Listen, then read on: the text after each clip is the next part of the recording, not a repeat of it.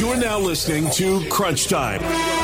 No hot takes, no gimmicks. You love sports, he lives them. So buckle up your chin straps, because it's time to wrap up your workday with Crunch Time.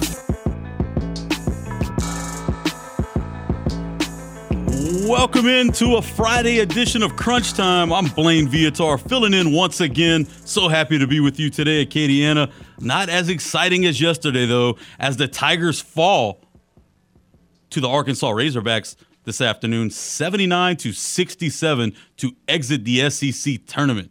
A day after just looking pretty darn good against Mizzou, today the Tigers just couldn't get it done. Shooting 18 of 51 from the field, 35%. Yesterday against Missouri, they shot 56%. It was just an overwhelming victory for Arkansas. They took control of this ball game from the second half on. In the first half, Tigers played them pretty close. They were able to kind of go back and forth. LSU actually took the lead not far before the halftime break, before Arkansas was able to take a three-point lead into the break. But after that, the Razorbacks just overwhelmed the Tigers and cruised to victory. And it would have been nice, though, if LSU was able to pull off the win. They would have been able to play a Texas A&M team instead of the number one seed Auburn. And that's an A&M team that had to go into overtime against Florida before playing a really good Auburn team today. Doesn't matter. LSU falls 79-67 this afternoon. High keys for the Tigers today. Tari Eason, first team All-SEC, SEC Sixth Man of the Year, led the Tigers in scoring once again with 15 points. Darius Days chipped in with 14. Brandon Murray, the only other Tiger in double figures, with 13 points. LSU this afternoon on the diamond was able to come up with a victory over Bethune-Cookman. And this is a game that you probably didn't think was going to be very close. But boy, it was close every step of the way, right? Tigers pulled off the victory 8-7. It was highlighted by a 6-run inning for Bethune-Cookman, where, of course, LSU made a costly error. The catcher, McManus, overthrows first baseman Trey Morgan. That led to a 3-run home run for Bethune-Cookman before the Tigers just kind of overwhelmed them themselves. Home runs on the day from Dylan Crews, Cade Doughty, and, of course, Jacob Berry. Hit another bomb, up to 7 on the season. This one, 109 off the bat, 411 feet. Absolutely crushed it. Tigers still doing big things at the plate, not so much on the mound and in the field. Big storyline for the game for LSU, though. Blake Money exit the game with an injury. Holding that right arm, just kind of still. Going to have to wait and see. He's LSU's ace. Would not be good for the Tigers to head into SEC play next week without Blake Money, and right now it doesn't look good. Don't know what the prognosis is, but he did exit the ball game and held that right arm very close to him gingerly, so going to have to wait and see what Mr. Money's status is going into SEC play. Speaking of LSU, we also have my man, the guy, Blake Rufino of RU Serious Sports. He's going to join us here shortly, and we're going to talk Tigers basketball. We're going to talk baseball, probably talk a little recruiting as well, as Blake from RU Serious Sports likes to break down all kind of fun stuff. And then the second hour, Brendan Ertle of Canal Street Chronicles is going to join us to talk some Hoodats, some Saints. Made a little cap room yesterday. Restructure Alvin Kamara's deal, resign a couple guys, shave off a little bit more money towards that salary cap to see what kind of moves they can make this offseason and heading into the NFL draft. We'll also talk some other big news. Deshaun Watson cleared of any criminal activity, ready to go, right? Is that correct, James? I believe you told me that when I walked in. Yeah, from what I've seen, he is a free man, and he's looking to be traded to another team. Okay, free man, ready to play. Calvin Ridley, you have any update on him? Status? He seems to be still suspended. Right? Whole year. Okay. Let's go. All right. I guess it just depends on what you do when you do it. That is pretty fair. Depends on how much that allegation has gone to other players, and if you're a new guy to this certain situation. All right, I guess so, huh? Plead the fifth. That's what Deshaun Watson does, and he's ready to go. I saw my man Blake Rufino, big Saints fan himself of RU Serious Sports. He's close to joining us right now on the game hotline. He posted a picture of Deshaun Watson, a little bit of an airbrush Saints uni. Got everybody pretty jazzed up. I saw you had a lot of run on Twitter and Facebook with that picture. Baseball's still back. We'll talk a little bit more about that, too, in the second hour. Still jazzed up about it. Raging Cajuns baseball right now, down 5-3 in the fourth inning to the Houston Cougars. So a lot of stuff still to get to. What we're going to do, though, we're going to take a break and we're going to reset. When we come back, the guy, Blake Rufino of Are You Serious Sports, is going to join us. We'll break it down, all things LSU, and have a ton of fun on this Friday afternoon. So stick here and don't go anywhere. Right here on The Game, 103.7 Lafayette and 104.1 Lake Charles, Southwest Louisiana Sports Station. Great news, my sports-loving friend. No more aimlessly searching for sports talk love by swiping left or right.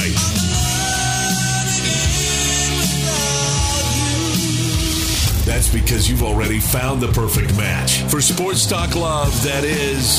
I'm ready for love. Now back to the only lover you'll ever need. The Game, 103.7 Lafayette and 104.1 Lake Charles, Southwest Louisiana's sports station. And right back in to Crunch Time on 103.7 The Game. I'm Blaine Viator filling in for the last time right before we kick off the new show, Crunch Time with Mesh and Miguez. Going to air starting on Monday. Boy, that's exciting. Can't wait to check those guys out. But we're not going to waste any time. We're going to head straight out to the game hotline and bring on my guy, Blake Rufino of Are You Serious Sports. Blake, how goes it on this Friday afternoon? Oh, man, chaotic, brother. I'm sorry I'm late. I'm doing this. You all good, I'm my sorry, man. Hey, dude, no apology necessary, man. I appreciate you jumping on. I mean, maybe a little bit of apology for LSU Tigers and Will Wade this afternoon as they were just overwhelmed by the Arkansas Razorbacks here in the SEC tournament. Yeah, you know, Blaine, I think, you know, and I'm taking some heat on this right now, but it is what it is. I mean, after LSU got teed up and Will Wade got teed up, Arkansas went on a 19-0 run, and I don't think that you can ignore the fact that momentum completely shifted in that game, right? And so I just, for whatever reason, Will has to understand that he's going to, you know, when he does something, he's going to get teed up. It's not going to be fair across the board.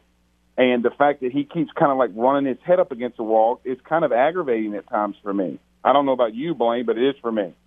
Well, you know, it can be frustrating. He's a guy that's very emotional. And coming off of the allegations, you have to think, you know, the American Gangster was probably, you know, playing with a little bit of a chip on his shoulder. I think that worked for him coming out in the Missouri game like gangbusters and just overwhelming the Missouri Tigers. But today it didn't work, especially a 19-0 run. And when you have a LSU basketball team that's offense is really not set up to come back from stuff like that, you got to think that, you know, that was the kind of final nail in the coffin for the Tigers this afternoon. Yeah, completely. And look, they're going to continue to have these struggles. They're going to make the tournament. They're going to continue to have these struggles. So, I mean, Wade's got to have to regroup and get ready for next season. So, you know, he said in his press conference a couple of weeks ago, he's like, yeah, we're just getting ready for next season. And it kind of just got glossed over by LSU fans. So, you know what, if you want to have that mentality, I guess so should I. And you talk about next season. I mean, it feels kind of in limbo, right? Since the NOA came down just a few days ago and, you know, just the way the Tigers performed on the back half of the season, is Will Wade untouchable? You know, Scott Woodward's already made its mark. We talked about it all week on this show, that Scott Woodward's already made its mark across LSU sports. Is he looking to do that and make sure he gets all the big four? It wouldn't surprise me, Blaine. You know, I mean, it certainly wouldn't surprise me. I mean, I think it's too early for us to call. I think it's too early for us to tell.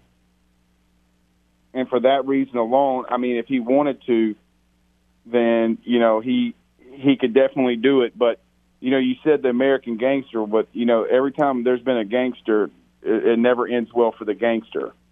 So if you want to have that moniker, you got to have the moniker that comes out with it at the end of it, right? You're right about that, Blake. Blake Rufino right now of RU Serious Sports joining us on the Game Hotline. Let's switch gears a little bit and talk about Jay Johnson and the LSU Tigers on the diamond. Won today against Bethune-Cookman, but boy, was it a battle. Blake Money exits with an injury, still making errors out in the field. What's your take so far about the Tigers on the diamond? I just think that there's growing pains. Jacob Berry, hit a ball that just passed over my house. 109-mile-an-hour exit velocity off the bat. They can hit with anybody, but pitching and fielding is really going to hurt them. And, I don't know how you – Blaine, other than going out there and practicing it, I don't know what you can do. Bianco started at third. I thought it was a good defensive move. He made some good defensive plays. But they're going to have to let him stay in there and work this out, coming off the injury. So I like the battle of this team, though, a lot. They battle. They never quit. And they're always in games. So you got to like that.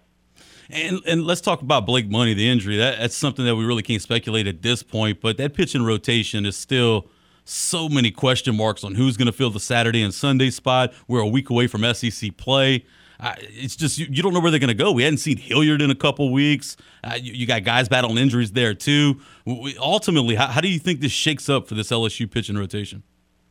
Yeah, I got somebody told me earlier right after it happened, Blaine, that they pulled him more for precaution reasons, that it doesn't look too serious. So, that's good. But, look, I thought Ty Floyd actually did pretty good against Texas. And I think that me personally, I think the game was more on Jason Kelly, the pitching coach. Look, you can't go up against Texas and think you can go up there and throw all fastballs. The guy that throws 94 miles an hour and think you're going to get away with it. I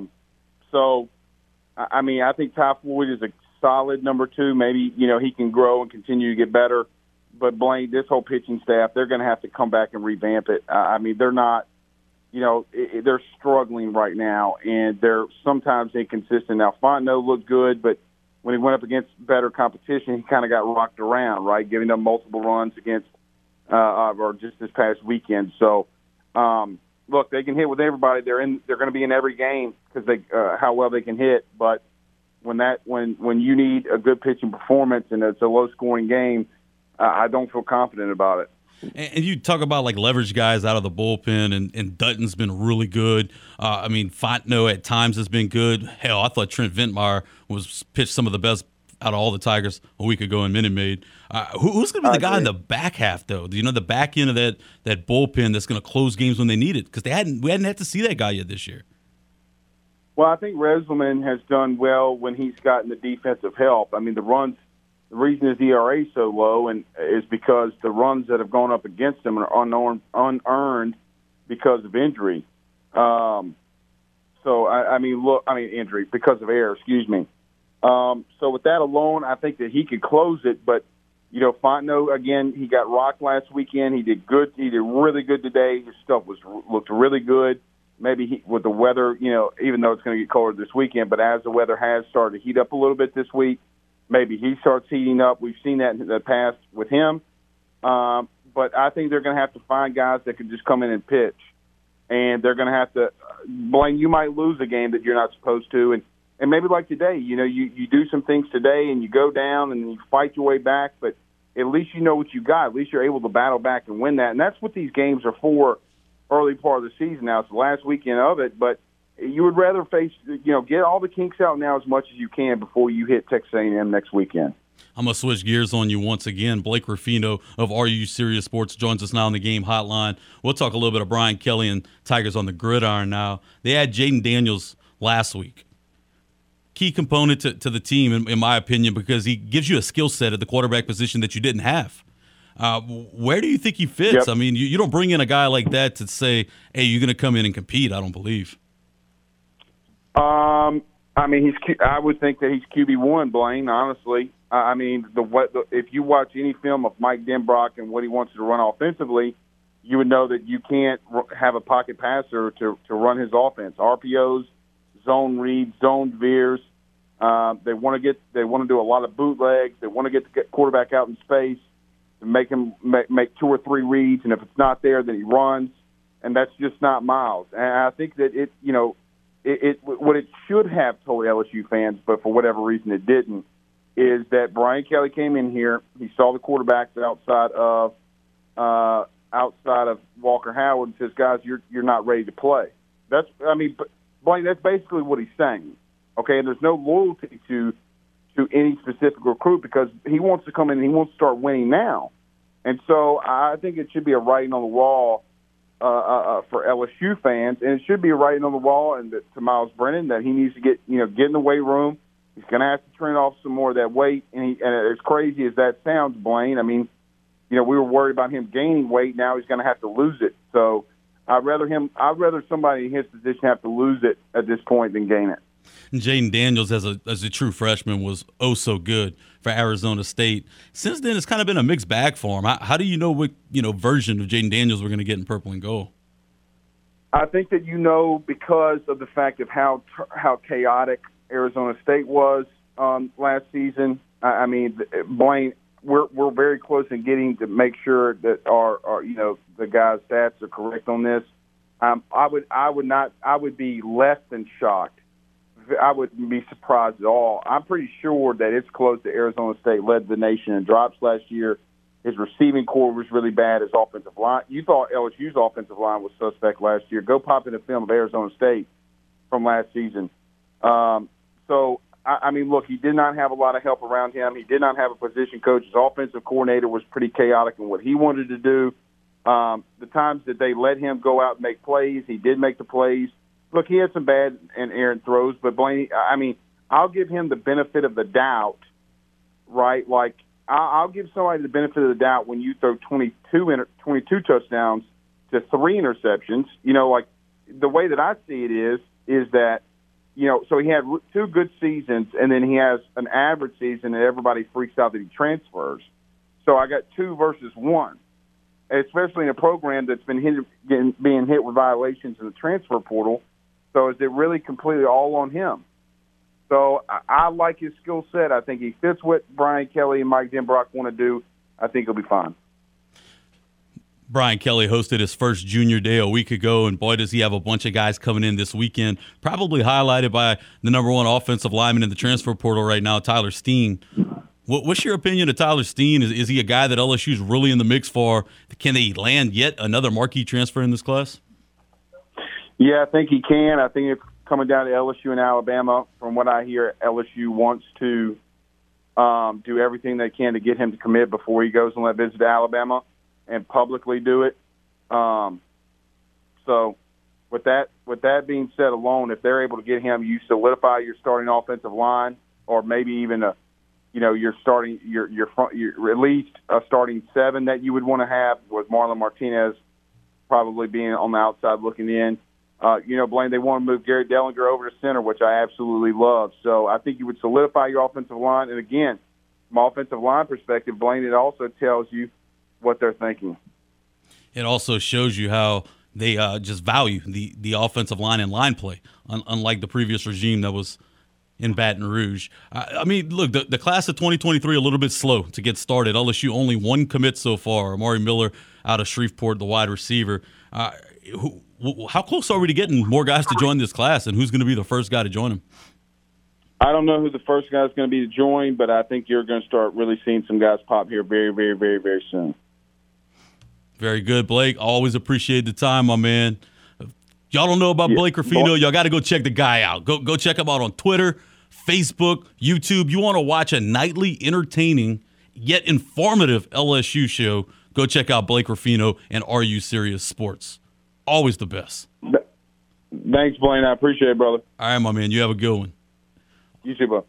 Always catching up with the guy. It's always good to catch up with the guy, Blake Rufino. He breaks it down. He's so knowledgeable in all facets when it comes to LSU sports. He's able to kind of break down football, baseball, basketball, knowledgeable in all 3. The Blake Money news was tremendous, saying it was just precautionary. That's great news for LSU heading into SEC play against the Aggies next weekend. They're going to need to rely heavily on Blake Money on that Friday night start. So important. James and I talked about that yesterday afternoon. So important to get off on a good start on the Friday to set yourself up for the rest of the weekend because you don't want to burn your bullpen. You want to carry positive momentum in. Friday night guys get that done, and Blake Money is oh so important for this LSU team if they want to make a deep run into the postseason this year. We want to make a deep run into this show, so what we're going to do real quick, we're going to step aside, pay a couple bills, but we'll come back and wrap up this first hour, having so much fun on this Friday afternoon, right here on The Game, 103.7 Lafayette and 104.1 Lake Charles, Southwest Louisiana Sports Station.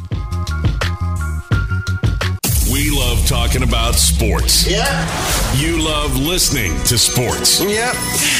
Sounds like we were meant to be together, or at least friends with benefits. Aren't you glad you found us?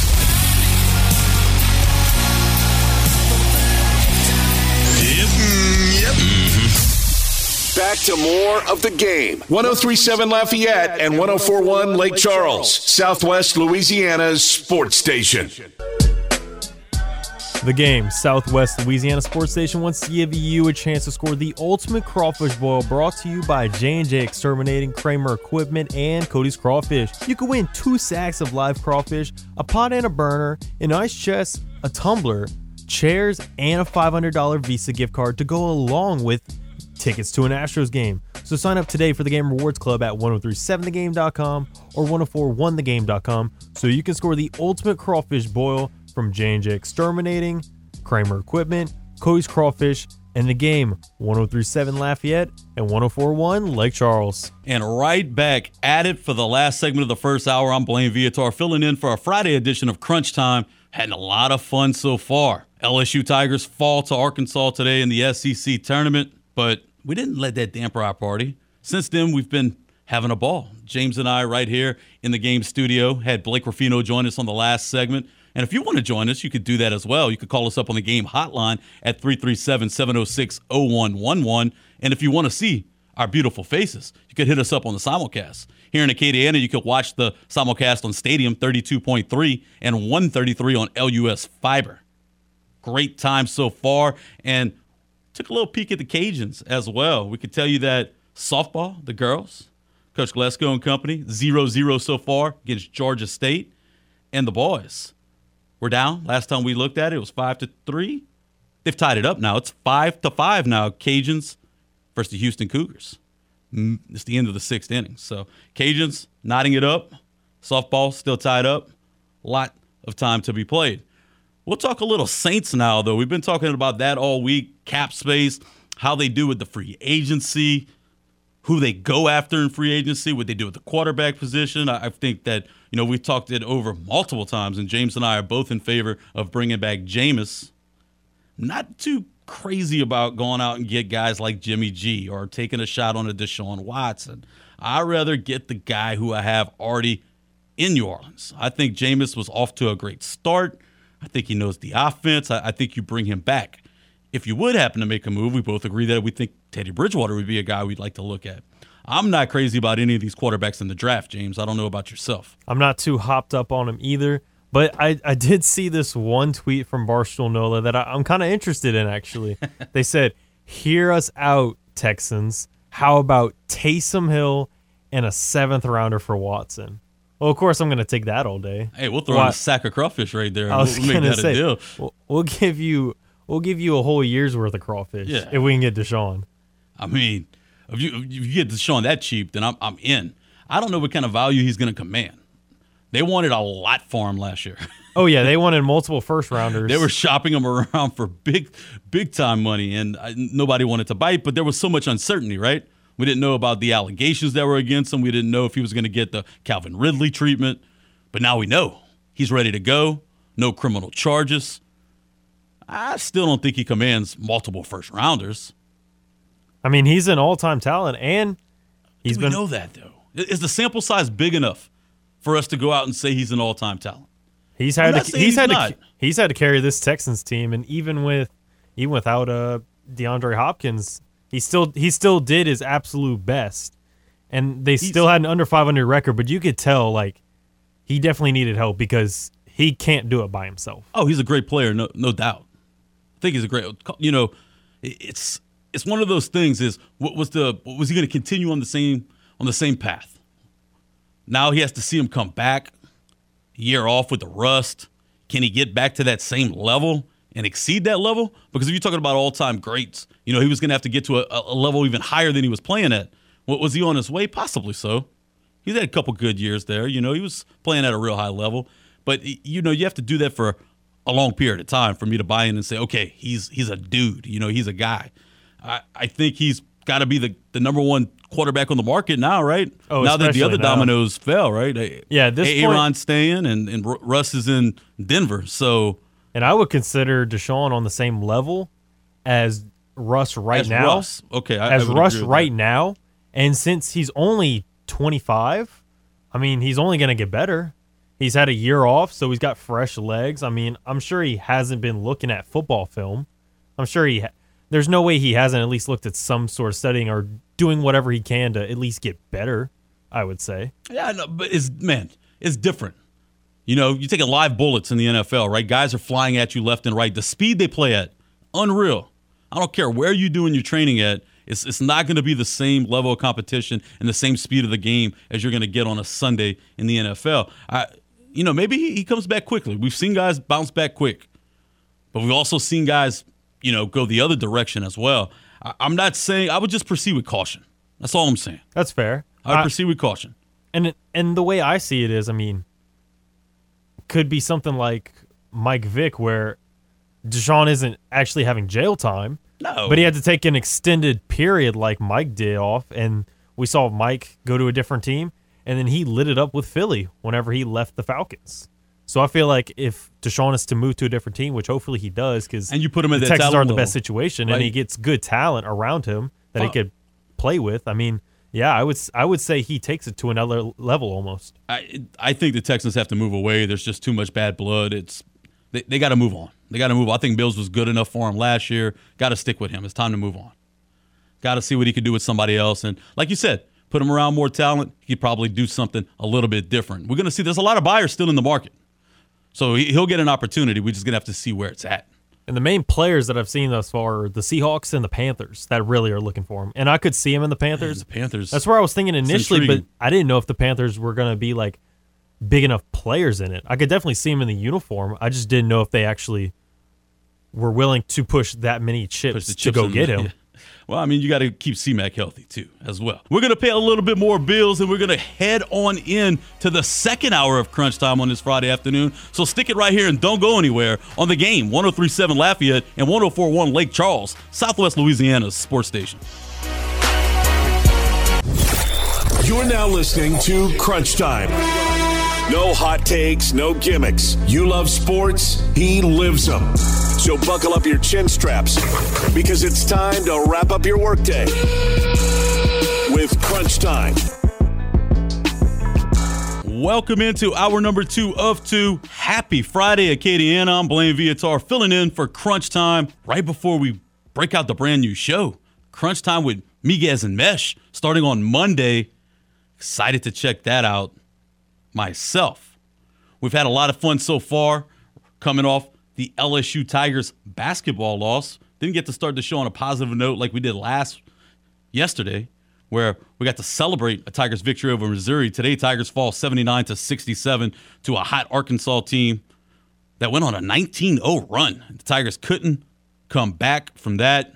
LSU baseball, though, however, winners on the afternoon, 8-7 over Bethune-Cookman. Right now, the Raging Cajuns playing Houston Cougars over at the Teague, knotted up at 5 after 6, and Raging Cajun softball, Coach Delasco and company, 0-0 against Georgia State right now. We also had our boy Blake Rufino join us in the first hour. Had a lot of fun with him talking all things LSU Tigers, and we're going to bring Brendan Ertle over with us at 5:30 of Canal Street Chronicles. He's going to join us and have a great time talking about the Hootats and the Saints and where they're going to turn. Besides that, you got me and my boy, James Mesh. And if you want, it could be you too. You could call us up on the Game hotline at 337-706-0111. Love to hear from you on any of the topics that we're talking about. If you want to talk a little bit of Tigers, want to talk some Cajuns, some Saints, maybe some NCAA tourney, maybe Major League Baseball being back, or maybe NFL free agency. Whatever you want to talk about, we're ready for you on the Game hotline at 337-706-0111. James, it was not the same Tigers team that we saw a day ago against Missouri, where they started out oh so hot. They were up 25 in a blink of an eye yesterday, getting it started really quick, playing just suffocating defense. And you and I talked off air before we came on, and we talked about how, you know, LSU, when the stripes let them play a little loose and they could get after it on defense, force turnovers, create easy buckets, that's when they're good, right? They can't play offense in the half-court set. That's not what this team's made to do. But today, they shot well from free throw line, shot more free throws than Arkansas. They also had less turnovers than Arkansas. Yet, the Razorbacks just torched them. Razorbacks shooting 24 of 57 from the field today for 42%, while the Tigers went 18 of 51 for 35%. Of course, a day ago against Missouri, 56% from the field. But you know it helps when you get 56% from the field when you're shooting a lot of bunnies. Real close to the goal, right? Little layup, little dunk, that'll help. Also playing in numbers out in front. Not the case today for the Tigers, as they just couldn't get it done against the Razorbacks. Big story for LSU on the diamond. They played a much closer ball game to Bethune-Cookman than a lot of people thought. 6-run inning for Bethune-Cookman. Kept it tight for the Tigers. Took that 6-2 lead before LSU just explodes. Home runs on the day by Cade Doughty, Dylan Crews, and an absolute moonshot from Jacob Berry. 411 feet, 109 off the barrel, as our boy Blake Rufino told us from RU Serious Sports. That's what we talked about so far and had a great time, but we're open to talk about whatever you want to talk about. So don't forget to hit us up on the game hotline at 337-706-0111. We had some good chatter, though, at the end of last hour, and I want to bring James back on and talk a little bit more. NFL free agency. And it always heats up about this time of year, right? Everybody's trying to make their moves, see where they're at, see where the cap space is, so we could talk about where they're going to draft, who they're going to target, where you're going to go get your guy. We know the Saints need wide receiver help. We know they're going to need offensive line help, especially if they let Teron Armstead walk, which they did not franchise tag him. So right now, he's a free agent to look wherever he so chooses. We'll see if the Saints are going to give him an offer that he wants to look at. James says no. A lot of you guys said no when we put that on the poll question a couple of days ago. If they don't re-sign him, I think you still need offensive line help. That's a place that you can never be too weak, right? Never have enough bodies. Always need quality depth. That's where you win football games. We just talked about it with Blake. That's what LSU's targeting right now, and they target in the portal. They go and get guys with experience. You know why? Because they can play right away and make a difference, and that's where you're going to win games. Same thing in the NFL. If you can't sign Teron Armstead, you got to go get somebody. I'm not the biggest fan of going and get guys in the draft. They've had success, though, right? Drafting offensive linemen that make major contributions in their first couple years. The Saints have seen success with that, with Sean Payton and Mickey Loomis. Are they going to do it this year? I don't know. Draft at 19? Do they trade up? If they trade up, who do they target? Not a quarterback, please. Not a wide receiver. You can get quality depth at a receiver on the backside. I'm totally okay testing the free agency market for quarterbacks whenever you so choose. Don't think you need to do it this year. Think you re-sign Jameis and you make him the guy. But if you wanted to go that direction, you so could do it. James, if the Saints, let's say they sign, perfect scenario, they sign Teron Armstead, right? They get him. They stay at 19 or they trade up at that point? Probably just stay, and just because that's what they usually do is if they're able to get everybody that they pretty much need at positions that they need in terms of free agency, they just usually stay put at least early on and just take the best available on their board that they believe is best. I got a wild card for you. Okay. What if you trade out? Oh. Trade back, and you get multiple picks. We already talked about the quality guys you get second, third, and fourth round. You already bad, you know, you draft in at the back half of the draft anyway. What if you trade back? If you have guys you like, you target. I don't know. What say you, Acadiana? Lake Charles? Where do the Saints stay? Do they stay at 19? Do they trade up? Does it all depend on where they land in free agency? Still see the Tyrann Mathieu news kind of floating around out there. Honey Badger in New Orleans. Could we see that? Still see that buzzing pretty heavy. You still see the talk about Jimmy G. I don't get that one bit. I still think that's a smoke screen. Yeah. Saw that a mile away, right? Yeah, but there always is the possibility of there being smoke and there being fire.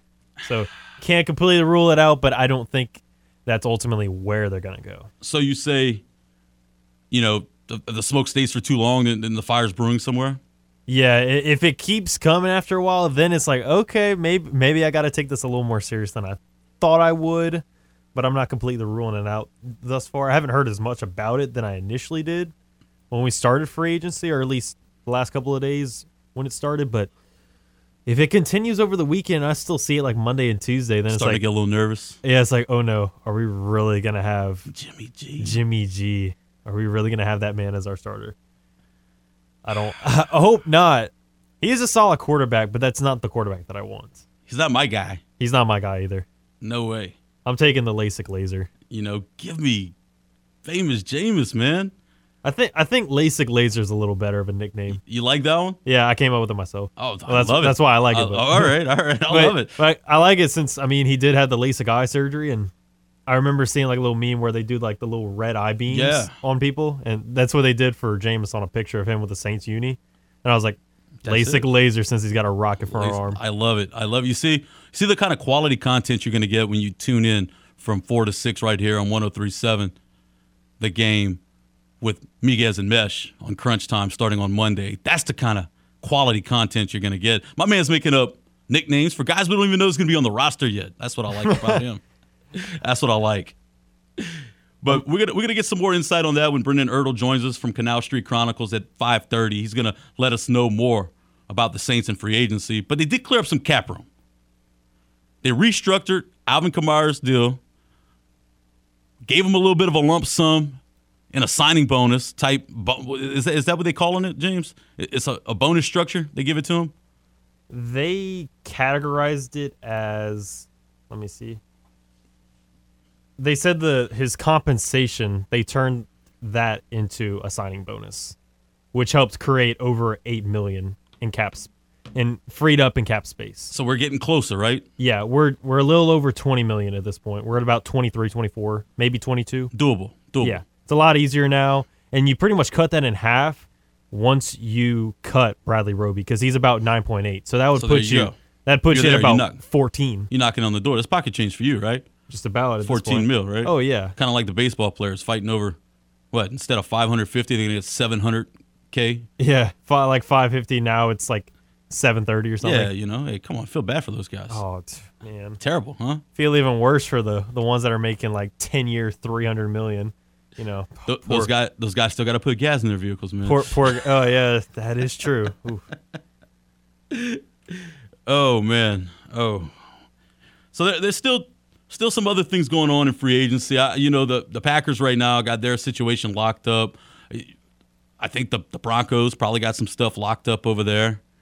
I like the move that the Chargers made. I don't know if it's enough getting Khalil Mack from Chicago a couple days ago. We haven't talked much about Carson Wentz moving either, though, right? What you thought about that move? It's not bad. It's not somebody that I necessarily want the Saints to get. No. So I'm glad he kind of went back to the NFC East. Maybe he revitalized his career. Maybe he just needed to go back to the NFC East. That's what it was. So you're not I think Carson Wentz is ultra talented.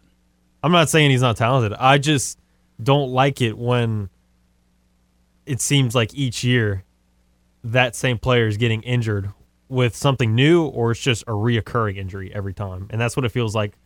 Once he tore that ACL for Carson Wentz, he's turned into glass bones. That's what I've started to call him. Just like how Ray calls Andrews Pete Pondwater because he doesn't move when it comes to pass blocking. I call Carson Wentz glass bones. Well, they put Andrews Pete in bad situations sometimes, right? Don't put that guy on the perimeter.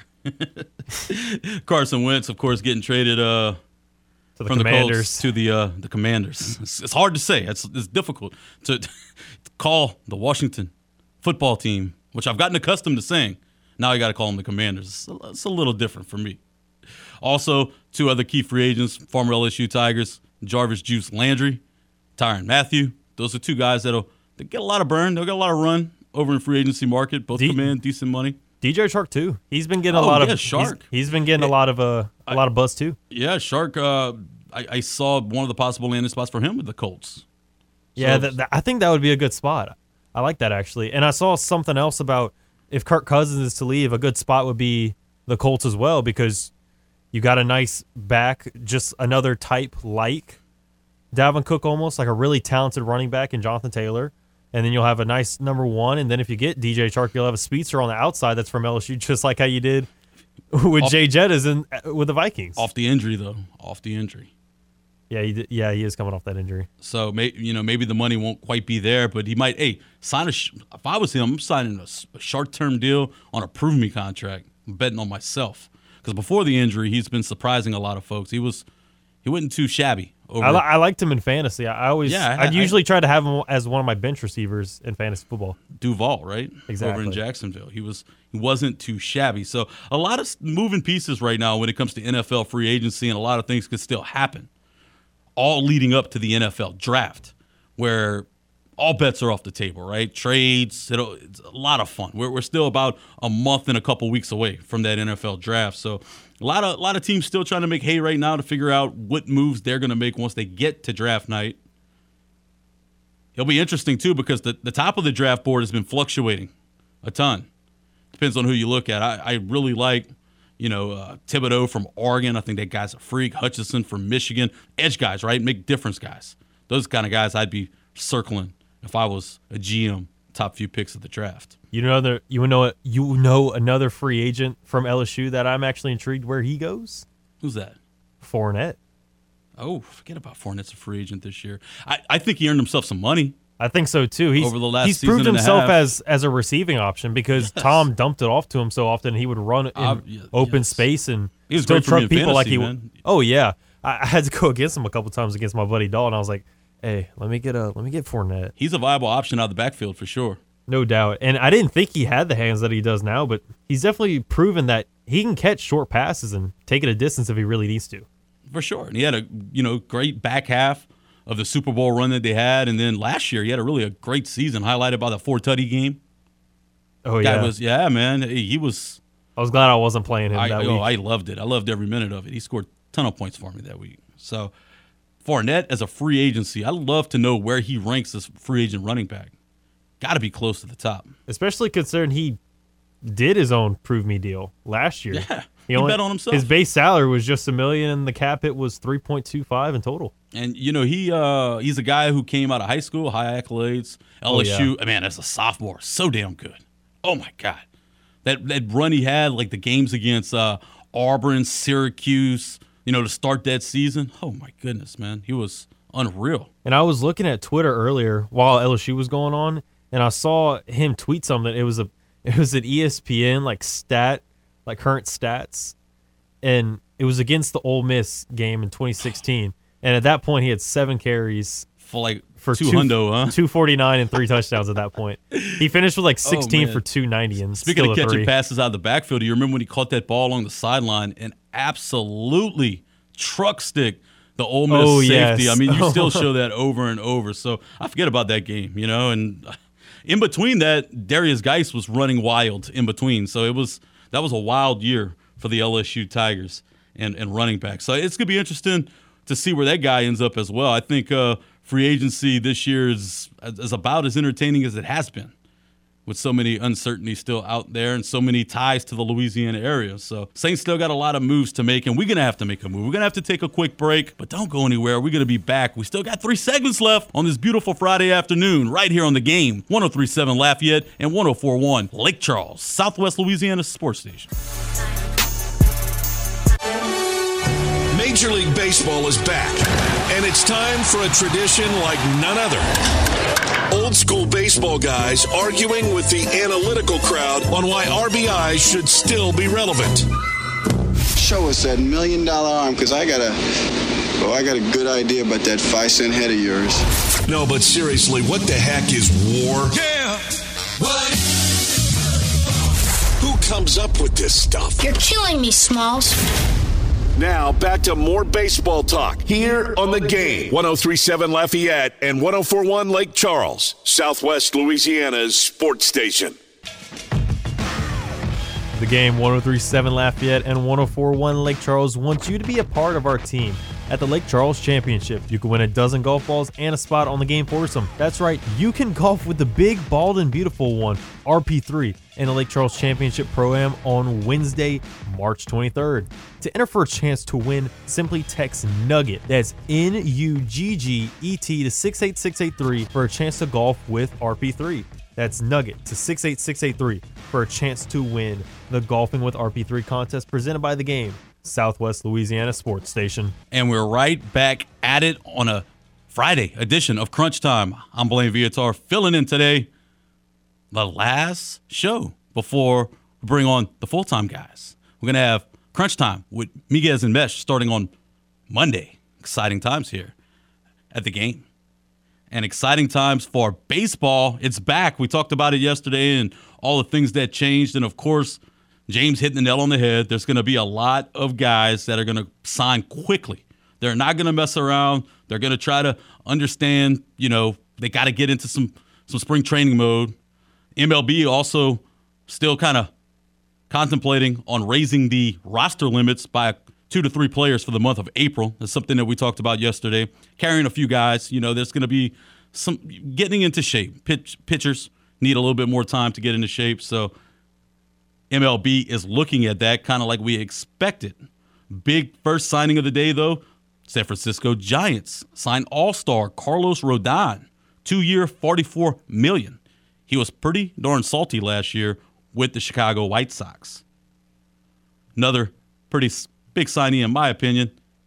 Everybody kind of figured this, though. Clayton Kershaw signs one-year deal to remain with the Los Angeles Dodgers. So guys are starting to sign quickly. We'll see some dominoes fall. Of course, Houston Astros fans are all watching the Carlos Correa debacle that they didn't sign him to extend him last year. My man said, pay me my monies. So good in playoff time. Crunch, do you remember the bomb he hit in the ALCS to give the Astros the win in game one? I think that for what it's worth, that you signed Carlos Correa to a back-end deal, and you let him, you know, you structure it to where you don't sign him for 10 years. I think that's crazy, but sign him on an 8-year deal where he can opt out after year 4 or something like that, and structure the money where he feels confident that he can stay a couple years, and then, you know, he proves it. And if he wants to opt out and become a New York Yankee at that time, so be it. But the window's so short right now, you know. You got to win now if you're the Astros, as the window's quickly closing. Quickly closing. Signing Justin Verlander to a 1-year deal, big time. Well, 2-year deal after a 1-year option on the back half of that. So still some moves to be made for the Houston Astros to fill out the final roster, but all the eyes are looking at that shortstop position. Of course, got a couple good guys in the farm system. Jeremy Pena, I don't know if he's quite ready for that kind of role. Really good in Double-A and Triple-A last year, but not quite ready to step to the big leagues yet. Carlos Correa gives you a guy who could flash leather, hit for power, and be a permanent fixture in the middle of your lineup. Now, hey, to play devil's advocate, though, and I know my main man James Mesh behind the glass over there talks about injuries and injury-prone guys. Carlos Correa has had a hard time staying healthy in his career. So do you really want to pony up the cash for somebody who might go on the shelf once a year or every couple years? I think so.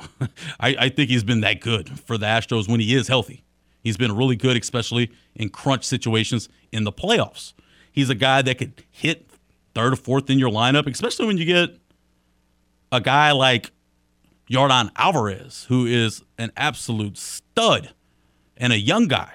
You know, he's going to be coming up in a couple years for re-signing. And look, back the Brinks truck up and pay the Cuban slugger whatever he wants. That guy has been a complete hitter. A lot of people talked about him just being a power threat. Last year, that guy used all sides of the field for the Astros and had a big year. He had a Rookie of the Year campaign, too, a couple years back. So Astros baseball, still getting excited for that. Be exciting to see how Verlander comes back from the injury. Bregman, a lot of people say Breggs need to drop a couple LBs. We'll have to see what's up with that. I think somebody wants to dance with us on the Game hotline. Who we got, James? He does. His name's Brian. I think you're pretty familiar with him. Oh, Brian, how goes it on this Friday afternoon? Hey, Blaine. It's your dad, bud. How's it going, Pops? All right. Hey, it's not only my dad. It's my dad's birthday today. Yeah, he let me know. He let you know, right? He did. 59 years old. Happy birthday, Brian, from all of us at the game. Thank you. You remember a couple of weeks ago you were going through your venues of sports? Yeah. Okay. I want to give you my top three. Is it your favorite venues you've ever been to? Number three is, well, it's changed names over the years. Louisiana Superdome, Mercedes-Benz Superdome, Caesars Superdome. That's number three. And number two is, how can we forget this place? The Houston Astrodome. Your grandparents brought Mark and I several times to watch Oiler games. We saw Joe Namath with the Jets. We saw numerous National League teams with the Astros. That background, scoreboard was outstanding. Iconic, right? Nothing like it in the Astrodome. It was just something to... Well, you remember as a kid, I brought you to a couple of games. Sure. We saw the Rockies. Sure, and San Francisco Giants. I think the Giants. Yeah. Remember, we waited and got autographs. And Will Clark was a jerk. I remember. Yep. Remember that? Yeah, I do.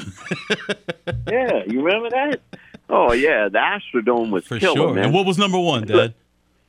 Okay, number one. How can you? From September to November every year, we experience it every Saturday night under the lights. Tiger Stadium, it's LSU. Tough to beat. No place like it, man. No place like it. No place. The atmosphere of the entire day, the pageantry that is college football, I couldn't agree more. Astrodome, excellent choice, too. The iconic image of the bull after home runs. Oh, awesome. So awesome. So awesome. Hey, I appreciate the call, Dad. Go enjoy your birthday. After I get off air, I'll come have a couple cold pops with you. How about that? Hey, that sounds good. I'll see you later. All right, thanks. Dad. There we go. How you like it? My dad calls in, Brian Viator, on his birthday. Appreciate the call there, Brian. Talking sports venues. Hey, those are three of my favorites, but those are all three of my, three of the ones I've probably been to the most. So it's a little bit of a, emotional of attachment right there. Just a little bit of favoritism. Yeah, a little bit. But hey, look, when the Superdome's rocking and the Saints are playing well, oh man, it's crazy. Yeah, man, that's tough to beat. The Astrodome, fond memories too. Taking them first Major League Baseball there, and just the eighth wonder of the world, James. I know you're a little young for that. It was probably just a structure by the time you came up as a young pup, and of course Tiger Stadium. We've been season ticket holders in my family for a long time, so I remember going to games there back since I was 4 years old, all the way till now. I won't say how old I am because I'm getting too old. James laughs at me, but I remember all the great Saturdays coming up as a young lad, watching my childhood idol Kevin Falk play there, then turn around watching Burrow to all the LSU greats in between. We talked about Fournette earlier. I was there for some big ones and enjoyed every single one of them. So thanks for the call, talking about greatest sports venues. Always a good time. We're gonna have to take a break though, so we can save some time. For on the backside of this break, we're going to bring on Brendan Ertle of Canal Street Chronicles to talk some Saints. Got to free up some more cap space and see who the Saints are going to sign in free agency. So stick around. On the game, 103.7 Lafayette and 104.1 Lake Charles, Southwest Louisiana Sports Station. Great news, my sports-loving friend. No more aimlessly searching for sports talk love by swiping left or right.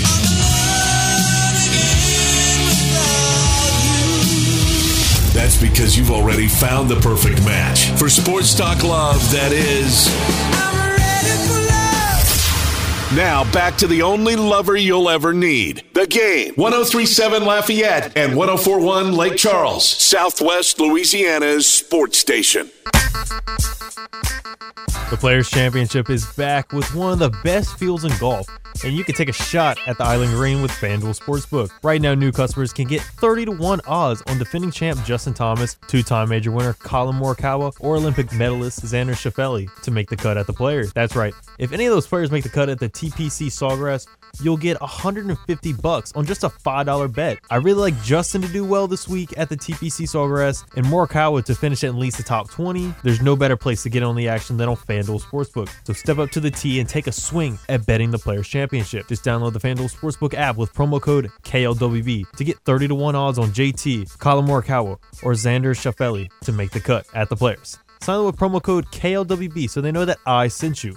FanDuel Sportsbook is an official sports betting operator of the PGA Tour. You must be 21 or older and present in Louisiana in permitted parishes only. New users only. Must wager in designated offer markets. Max bet $5. Restrictions do apply. See full terms at sportsbook.fanduel.com. And if you or someone you know has a gambling problem and wants help, call 1-877-770-STOP. Welcome back into Crunch Time, Friday edition. I'm Blaine Viator, filling in today, having a ton of fun. I want to know if anybody holds my man James Mesh accountable. He's been giving out bets all week long. I've been noticing when he does the read for, and he's been giving y'all. I don't know if he gives y'all winners or not, but somebody needs to hold that man accountable. We need to start posting those picks on the game Twitter page so we can see how my man does on his picks. But what we need to do right now is head out to the game hotline and bring on Brendan Ertle of Canal Street Chronicles to talk a little Who Dat action.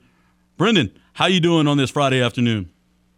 I'm doing well. Thanks for having me on. Busy Friday. Of course, a lot of news already dropping. It doesn't even feel like the offseason truly started, but, hey, a lot of different moving pieces in the NFL, including with the Saints, trying to free up some cap space. Made a big deal today with Alvin Kamara to kind of free up a little bit. Not quite there. How do you think they get there in the end? They're about $23 to $25 million over the cap right now. I think they're in a good spot. Marshawn Lattimore has that giant cap hit this year. I think he will probably be the next contract they try and restructure. Taysom Hill, $10 million this year. I don't think you necessarily want to be paying a joker role of $10 million this year. And I think they're going to try to do something with Bradley Roby. Maybe cut him, maybe try and extend him and lower the cap hit. But they're close. And, I mean, coming up just a week away, they got to be under that number. So they're almost there. Another big topic this week are quarterbacks. They're flying everywhere, right? Aaron, staying put. You got your boy from your part of the woods. I know you're a New Orleans Saints beat guy, but aren't you from Washington or Seattle, from what I understand? So your boy Russ is West moving Coast, over? Yeah. Okay, so how does that taken up there that Russ is moving down to Denver? Seattle fans hate it. I mean, I love to see it because, I mean, I was at that game in, 2011? With the Beachquake run. I think I was 9 or 10 years old. And, I love to see him. I love to see it. You're dating yourself there, man.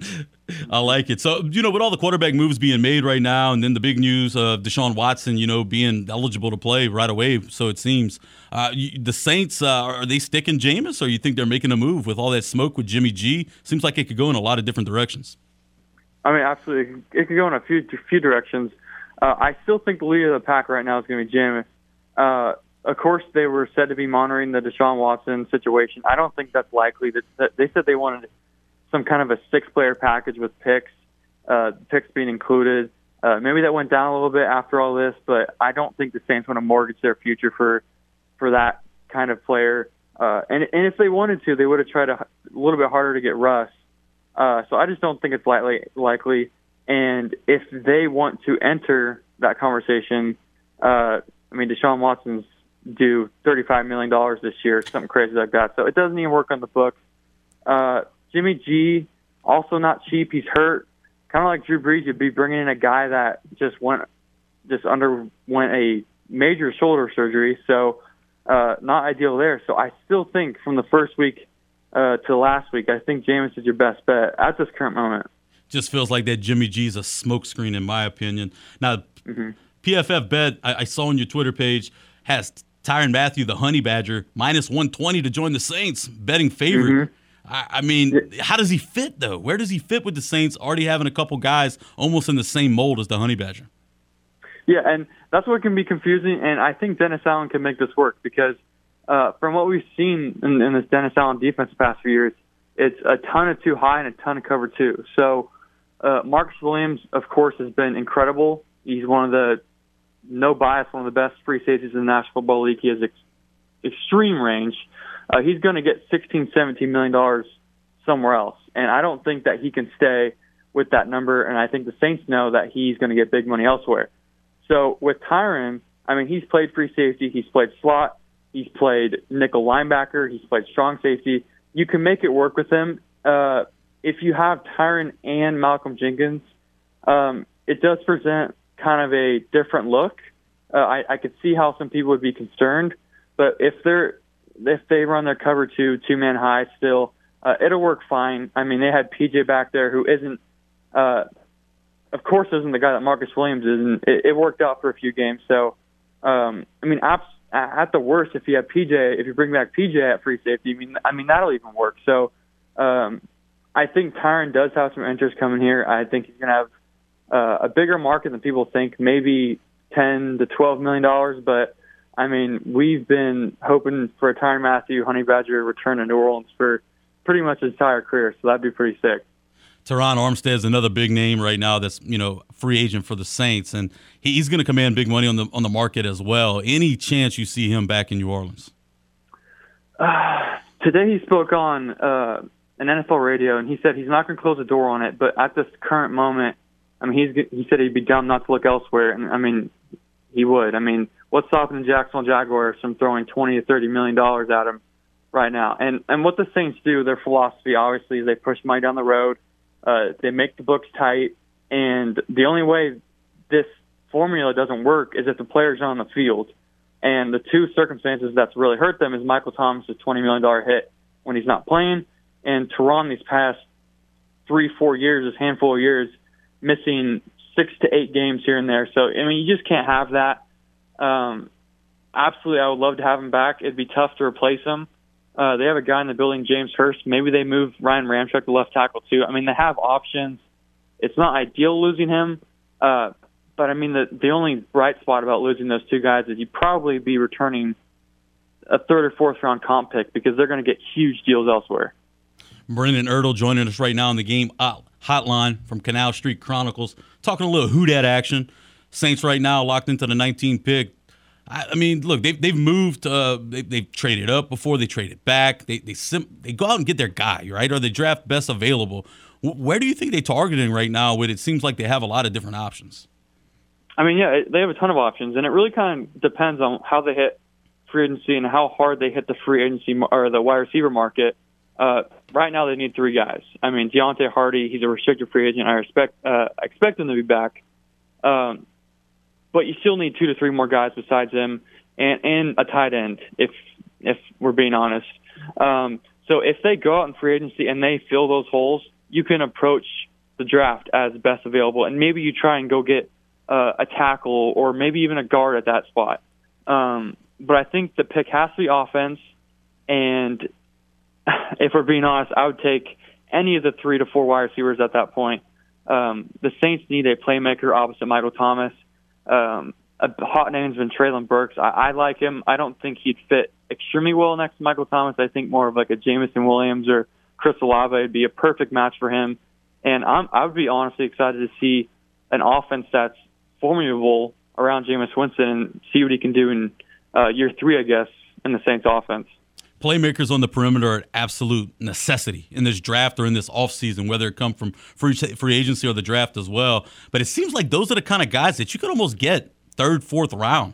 There's been numerous guys have success from that kind of range. Is there any chance they just kind of kick the bucket down the line, maybe get more draft picks and, utilize guys later on in the draft? I mean, definitely. They could trade back if they wanted to, or they could wait for wide receiver or tight end for later rounds. I mean, the middle of the rounds is going to be hot for tight ends especially. But I don't think you want to go into the draft with this hole. I mean, we've seen them get by with, Drew Brees and Emmanuel Sanders these past few years. But just last year, we can't go through this again. There needs to be 2 or 3 solid veterans. I mean, the guys out there I've been looking at is like a Jamison Crowder, Will Fuller, just kind of guys like that, a veteran. We can't even be picky at this point. It doesn't matter if they have an injury history or not. You got to bring some guys in because this wide receiver room, I mean, there's 2 people in there right now, and it's Thomas and Callaway. So it's a thin room, and even if you want to bring back Shaquan Smith.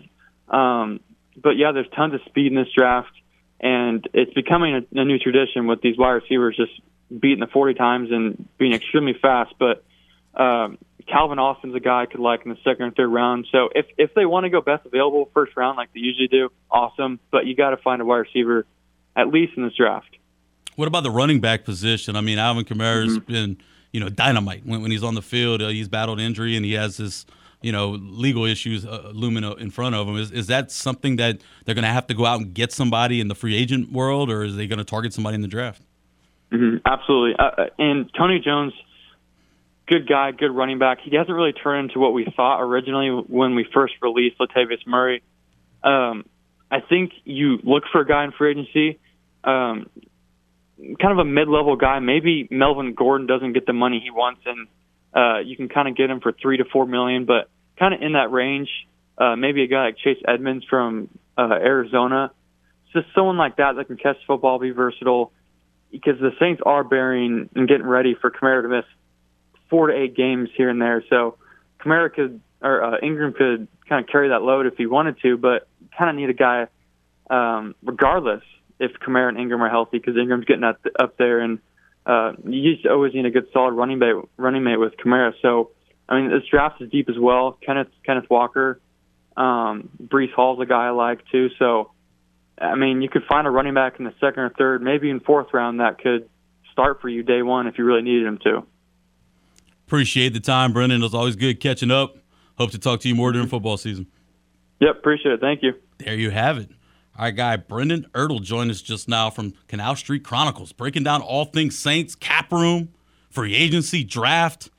Knowledgeable. Go check him out on Twitter and at canalstreetchronicles.com. But what you should do is stick around for the last segment of the week. Don't go anywhere. We got one more to go right here on The Game, 103.7 Lafayette and 104.1 Lake Charles, Southwest Louisiana sports station. The guys here in the Game dugout love baseball.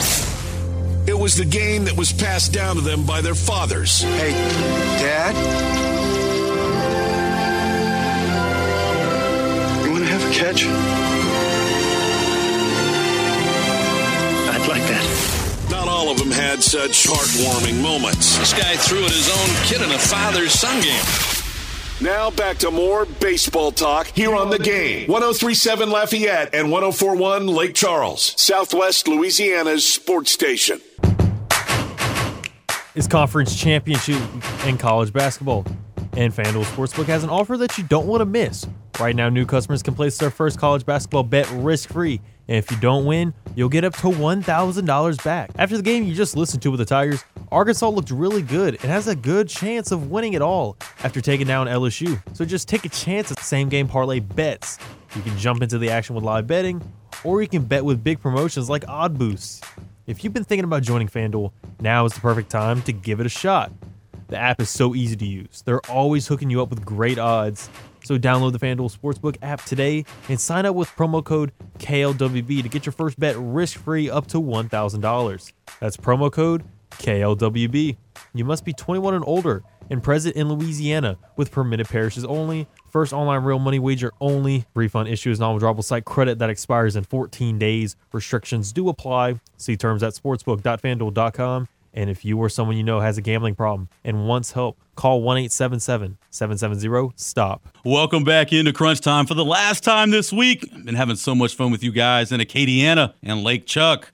Next week, though, we're going to kick off a new era of Crunch Time with Miguez and Mesh. Make sure you tune in for that from 4 to 6 right here on The Game, 103.7 Lafayette and 104.1 Lake Charles.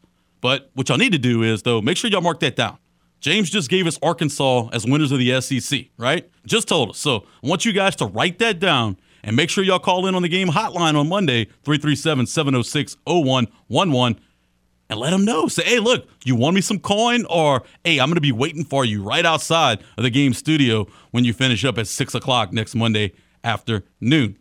Give you a quick update on the Raging Cajuns over at the Teague. 5-5 in the 8th inning, but it's a lightning delay. The game is suspended until tomorrow. The game's going to resume at 2 p.m., and the originally scheduled game will follow. On the women's side, Coach Glasgow and company, they are down 1-0 against Georgia State in the third. But again, lightning delay. Currently, it's only a delay. I don't believe that game's suspended up until this point. Across the basin over in Baton Rouge, LSU victors today, 8-7 over Bethune-Cookman. We were kind of worried about Blake Money, left the ball game, holding that arm oh so gingerly next to his body. Our buddy Blake Rufino from RU Serious Sports told us that it's precautionary. Don't worry too much. They're going to need Blake Money's big arm next week when they open up SEC play against the Texas A&M Aggies. On the hoops, Tigers today fall short against Arkansas.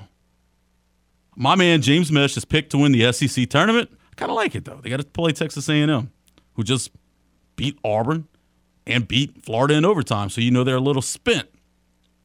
Arkansas only had to play one game against the Tigers. Made light work of the Tigers, beating LSU today 79-67 to advance to the the semifinals of the SEC tournament tomorrow. Can never count out Kentucky, though. Can never count them out. No, but they're on the bottom half of the bracket, right? So I think you're good. You're okay to get home into the finals with Arkansas over A&M tomorrow. I would hope so. Hopefully your hypothesis is correct in that they're starting to run out of juice. So I should hit the FanDuel, is what you're telling me. I'd go for it. I'd go for it. Make sure you sign up with promo code KLWB. There you go. Shameless plug right there for James Mesh. Make sure you get out there and take his advice. I think A&M is a spent team, had to play extra ball game, won in overtime against Florida, a game that they were up big in the first half. I remember making the joke, texting James saying, oh, man, we're going to have a full show. Fast forward that, and, man, we were delayed after that ball game went into overtime. So I think that's a really spent team. So I think Arkansas would be an excellent play. I do think Kentucky on the bottom half of that bracket is going to be awfully tough as well.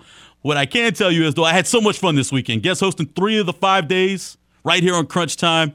And it was a ball to spend it with you, Acadiana and Lake Charles. I also want to thank the main man, Blake Rufino of RU Serious Sports, who joined us in the 4 o'clock hour to talk all things LSU. And the guy, Brendan Ertle of Canal Street Chronicles, joined us in the 5 o'clock hour to talk all things Saints. Of course, want to thank my only caller today, my dad, Brian Viator, calling in, talking his favorite sports venues. Happy birthday, Pops. And to all of you, ton of fun. Can't wait to do it again. You have a safe and wonderful weekend. We're out. Peace.